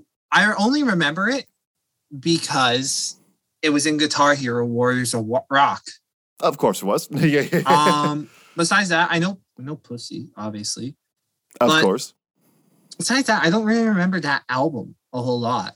Like I, I do remember listening to it, but again, I have to listen to it again because you know those last two albums, like but Rammstein did, they weren't horrible, but like It's it's hard to remember them. It's hard to remember them ex- aside from a couple of songs. Yeah, I know for me, like, um, that when it comes to my own personal collection here, because I've only got, I don't have that many uh, in terms of Rammstein albums, but like uh, uh, on my di- on on digital, I've got, I, I do have Liebe ist für alle da, but let's be honest, I've only, I only really end up going back to uh, the first three tracks of the album. I've also got uh, that Mutter, which is like their 2001 uh, album. That features album Mike- is amazing. That It- album oh, is yeah, amazing. It is amazing. Yeah, I know that so album. good. It's so fucking good. And of course, Reise Reise. Rise of Liza, so good. Oh, what about the debut album? I never actually got around to actually finding it's that really album. too. Is that one's really good? I'll I'll make sure to download Um, it. So I a know lot of that their one. albums are good, but like again, the issue is hard to remember. Like all, all the music. Yeah, like in the, the the entire experience is a little it's a little hazy after a while, especially if you don't go back to it. Especially Yeah. if you don't go back to it. And like there are certain songs that get stuck in your head. Like again, going back like with um and with Ish uh Liebe ist für alle da, like the main ones I remember I remember are the first three songs because those ones were able to stick in my head. The rest I aside from Pussy for obvious reasons, um they're just they don't stick well. They don't stick that well. And I fear that's what's going to happen with this new one. But given the fact that they've had like an, an entire decade plus another album to be able to, uh, to be able to uh, get get their music chops back in order, I feel like that's. Yeah. I, I, I hope this one will be good. I'm not expecting another Reise Reise, but who knows what's going to happen with this new one. Hey, you don't know. You don't know. I guess we'll find out when it comes out at the end of April.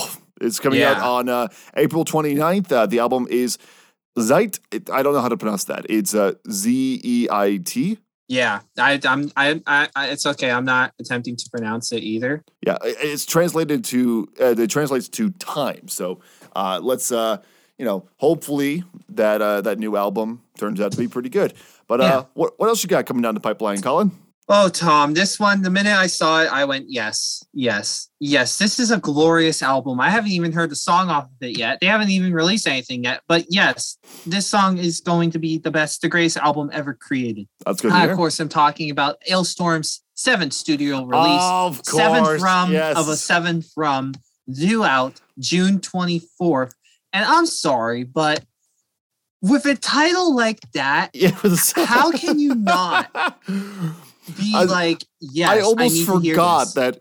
I almost forgot that Alestorm announced uh, announced a new album like not too long. When did when did they announce it? It, it was last week, I think, right? March, March. They in, they introduced it earlier this month. Really? I can, because I remember reading the article. Oh my god. Return to Tortuga is one of the song one names? of the songs. Hell yeah! And Wooden Leg Part 3, Come to Brazil. Oh my god, they wrote a song called Come to Brazil. Okay, Yes. okay, I'm picking this album up. I'm picking this up the second it drops. I am excited for the new Halestorm album. I'm sorry, I know, but f- the first two singles, whole, oh, they're really of good. what? Halestorm? Halestorm, Halestorm, the um Lindsay Hale band, right? yes, Yeah. the Lzzy Hale, yeah. Okay. That's his response to li- to Halestorm. Where's my cat? There's my cat, yeah. She she was calling me. What's Yeah. up, Chico? But no, like Halestorm, I'm excited for this one because like it's oh, it's it's really good to hear a new album from Halestorm that's like also got fucking way I, in my opinion, I think with the last album, Vicious, it definitely had a lot more of like the openness from Lzzy Hale with like especially about uh, about just everything about her. Like uh, "Do Not Disturb" was the that's the sexiest song I've ever heard. Um, note: Did you end up hearing "Do Not Disturb"? No. But clearly, you've never heard a Steel Panther song because those are some of the sexiest songs you'll ever hear. Who doesn't want to be serenaded by being called an Asian hooker? Who doesn't? I, if you if you don't like being called an Asian hooker, then you're, you you there's something wrong with you. But And who no, doesn't want to? And who doesn't want to hear a song about getting gangbanged at an old folks' home? Well, I will send you "Do Not Disturb." It's actually br- it's actually really good.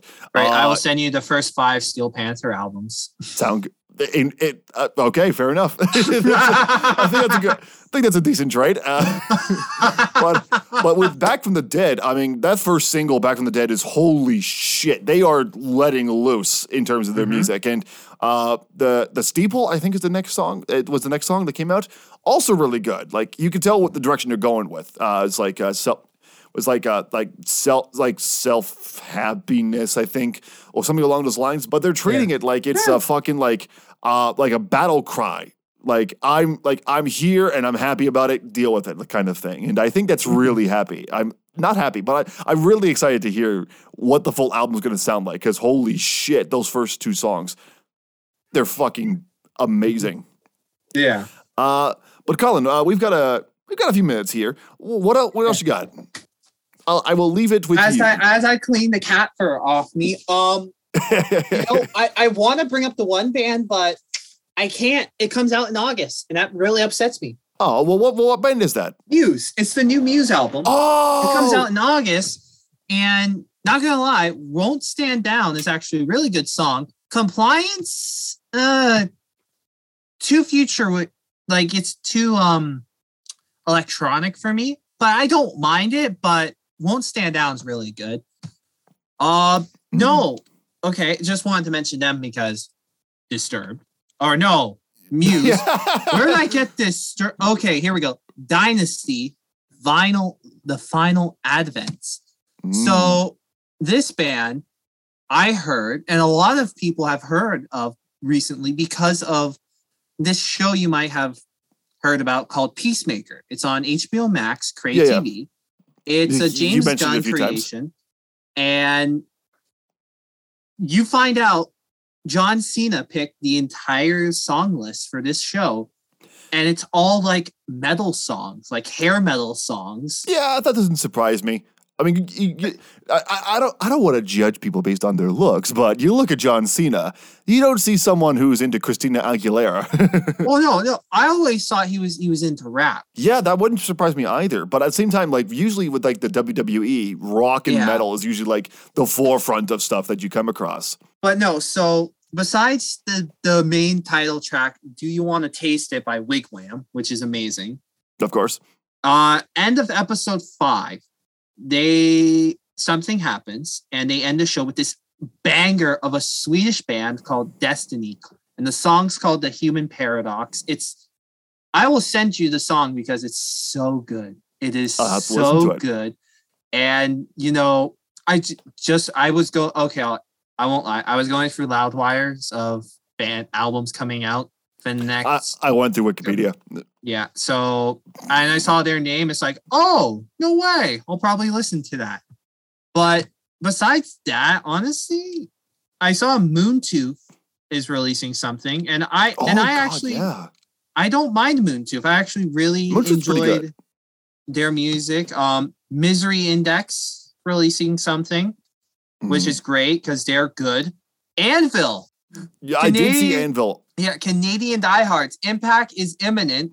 Two two years after um legalized at last, Ah, that was a good album. which we already know what the album was about. oh, I we know what it, We- the timing of it was even was perfect as well. But- Decapitated with Yeah. oh like cancer culture. Oh guys. oh, Oh, oh, what? decapitated. Why? Def Leppard, Diamond Star, Halos. Yep, they're releasing something on the twenty seventh, same day as the as Cancer Culture. Which again, why? Uh, I see. I see on the on this on that same day too. Coheed and Cambria is releasing Yeah. an album. I don't Which- know. How do you feel about Coheed and Cambria? I'm. I like some of their songs. Keyword I like songs. Welcome Home.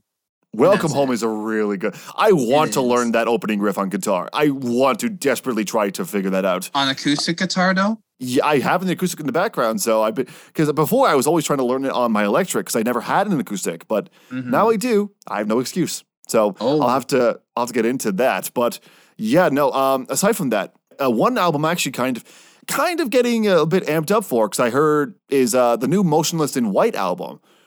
Yeah, because Lindsay's part of it. I saw She was on yeah, she was on uh, Cyberhex, I think it's called. Uh, she played Yeah. she did the uh, the background vocals in the song. I I can't remember exactly where in the song she did it, but she was on that song, and I can I, I remember hearing distinctly those operatic vocals. But I, the reason why I'm excited is because yeah, Cyberhex, that ki- I'm listening to that, and it's not just because Lindsay's on it. It's because like I'm listening to it, and I'm like, I was kind of burned more or less by the last album because I, I remember giving Gr- Grave Night, the Graveyard Shift, uh, a decent score. I think like not a decent score. Yeah. I remember, I remember like, no decent Yeah. score. I remember talking about that album, and I was like, it's pretty good. It's still got it's kind of you know hit or miss for some people, and I know people Yeah. don't didn't like that album. I thought it was okay, but then the next one was not super great. So I was like, oh Yeah. no, oh, Oh, no. no. Oh no! don't go Uh, the don't go the way of Three Days Grace. Please don't. Please I don't. know Abigail. I know that song by Oh, Abigail. Motionless in White. I got into them thanks to a That coworker of mine, actually, a fo- uh, back when I was working at the cinema, and because this person was really into like has a diehard crush on Chris Motionless. Um, Why? she, she's also goth. Like, don't blame her. But I'm sorry, but why? The man, like, oh, everybody's got their crushes. It's okay. Um, okay, understandable, fair enough, but like Chris Motionless, like you've seen the guy. I've seen well, I've seen the guy, especially recently. Like, oh god, no. Um, but He I looks like he looks like something out of a Tim Burton movie. He is a Tim Burton movie. I don't know what you're talking about. like Okay, Tim fair Burton, enough. like he, not and not he- not not like Edward, like a claymation, like the the one where they like yeah. the Nightmare. he looks on- like he belongs in Nightmare. Yeah, the fucking Nightmare, Nightmare Before, Christmas. Yes. Oh my god, the Or Corpse Bride. Cor- Corpse Bride. no. Yeah, Yeah, He the looks like Corpse Bride. Yeah. yeah. But like with the last one, I was I felt like I was burned. This one, I'm like, okay, there's something to this new one. It's still got kind of that new tinge to it, but it's also bringing me kind of back to uh, their album Infamous, which like the an album that came out uh, their second album, their second uh, full length, and Yeah. I was like, okay, all right, I'm on I'm on board. I'm on board so far. Don't disappoint, please. I, I'm I probably will listen to the song because Lindsay's amazing, and who doesn't love Lindsay? Have you ended up hearing Yeah. Cyberhex? No, I haven't heard it yet. I only Dude, found out about good. it like a couple of days ago, but I'm Yeah, not the biggest Motionless in White Van. I Like, I, don't haven't blame listened you. to them in Well, I- years. like, Yeah, when was with- the last time? well, Like given the- 2017? this is a band. That keep in mind, this, this is also a band that ha- happens to feature songs talking about necrophilia. So I don't blame you. But uh, They do. oh, uh, I get yeah. Uh, I, I gotta actually pull up the fucking like song titles because they're fucking amazing. But uh, but yeah, I know they- Unstoppable. Oh, that was the last song I would listen to by them. Was that was that was re- that was off the album Reincarnate.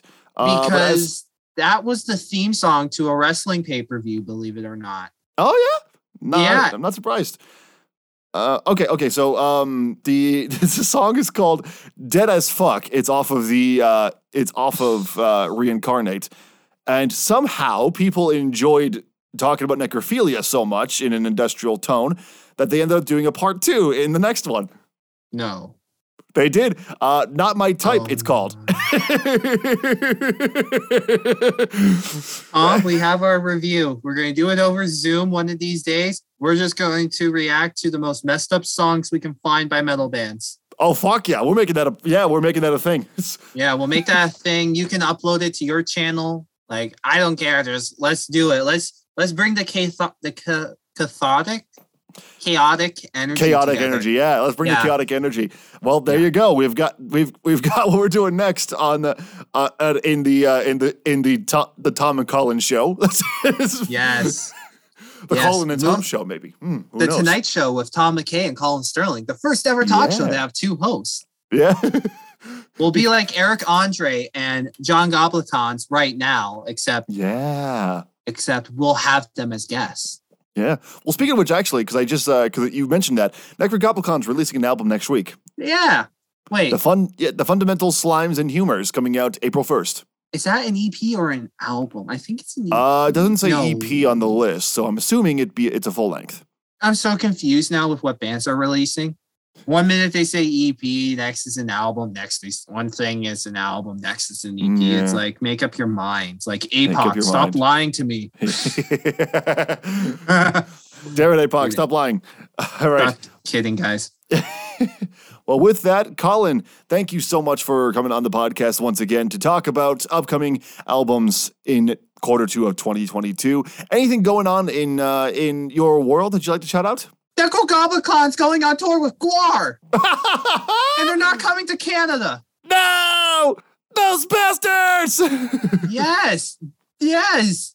Damn it. Uh, what's going on with me? Um, how? Uh, not much, really. you know, um, Thrasher's Paradise uploaded a brand new video this week, and to be honest, just I'm I'm slowly getting back into Thrasher's Paradise. Um, I know I still haven't done my awards yet, but it'll get done. Mm-hmm. I promise before this, like maybe at the summer, just because I still need time to fully decide certain awards. Some awards I already know, but certain awards, it's like yeah. Besides that, I have a brand new interview out. Um, got uploaded Tuesday. It is with Idol of Fear. Um, check out maybe next week or the week after. I'm going to be releasing an interview with a Toronto band who I love. They're called My Hollow.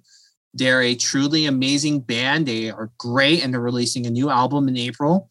Um, definitely listen to their older stuff because they're great. Check out the new album when it comes out because it's amazing. And My Hollow is just a great band overall. Mm. Besides mm. that, um, you'll probably see me interview Hyperia because they have a new album out, Silhouettes of Horror. And not going to lie, I haven't heard the album yet, but I heard one song, one song, and it's a cover of ABBA. And it's Gimme, Gimme, Gimme. And not going to lie, it's the greatest cover I've ever heard. Oh, shit. No it kidding. It's so good. Like, I was thinking one thing of how they were going to do it, but they completely blew me away with it because they're like, okay, they kept it kind of, they kept it to the song, but they made it theirs. You know what I mean? Yeah. Like they, they kept elements from the original and put it into this new song. It's great. It sounded amazing. And I can't wait to hear Silhouettes of Horror, which is out already. And yeah, definitely stay tuned to me interviewing them because I love them. They're amazing people. They're a great band from Vancouver now, and definitely someone that if I was to go to Vancouver, it'd be specifically to see a Hyperia show. No, besides all that, just make sure to follow me on Instagram and Facebook, Thrasher's Paradise, or personally, uh, the Sterlings underscore Paradise, because gotta keep it somewhat related to my YouTube channel life. And I just, you know, just yeah, make sure to tune into the radio shows every Tuesday night from nine o'clock to midnight on Indie 1015 and on Monday nights from 11 Eastern to 1 Eastern, 11 p.m. to 1 a.m. on mm. Slick Willie Radio. Yeah. And besides that, yeah, just thank you, Tom, again for having me on and you know, keep inviting me on to do this. I greatly appreciate it. It makes my time, it makes my week every time you invite me. So thank you. And I can't wait to see you again in maybe a month. yeah, yeah. the next the next time we get you we get you uh, hopefully hopefully one of these days again we'll we'll get you on the podcast in person because that would be yeah. something that be able be able to actually do it like in person uh, would be actually be really cool rather than just doing it over Zoom. One of these days, I promise it will happen. But once again, yeah, Colin, thank you so much for coming on the show once again. And if you ever need need to call on your show at some point or help you out with anything, just let me know because I feel like you've come on the podcast so much. I owe I already owe you so much. I mean, if you want to do another radio show with me, sure, let's do it. I don't Fuck care. Yeah. I don't care. Well, but just remember, don't swear. uh, oh yeah, I got to keep that in mind. yeah. Oops. them again. Uh, but I will keep that in mind for next time. Colin, thanks again for coming on the show. My pleasure. Talk to you later, Tom. That was Colin Sterling of Thrasher's Paradise. All his links are down in the description of this podcast for you to check out. All right, let's wrap this up with a look at next week's episode of the Metal Robot Podcast. You just listened to MRP, the Metal Robot Podcast. The Reign of Fire has begun, so it's time to get the fuck out of here, but not before I tell you what's coming up next week. The GJ will be back with us once again to keep talking about Homie Ushis as well as how it relates to his former faith. A really interesting discussion to look out for for sure. And Tom de Wit is back with part two from today. So if you want to hear about the Imagineering Suite and a whole lot more, keep your ears out for that. But in the meantime, thanks for listening to the Metal Robot Podcast. You can follow the show on the internet, YouTube Metal Robot Reviews, Facebook and Twitter at The Metal Robot, Instagram at The Dot Metal Robot. You can also check out everything Metal Robot on themetalrobot.com for videos, reviews, press, and so much more. I'm Tom McKay. If you enjoyed this episode and you want more, be sure to subscribe wherever you get your favorite podcasts, and I'll see you in the mosh pit next time. Have a good night.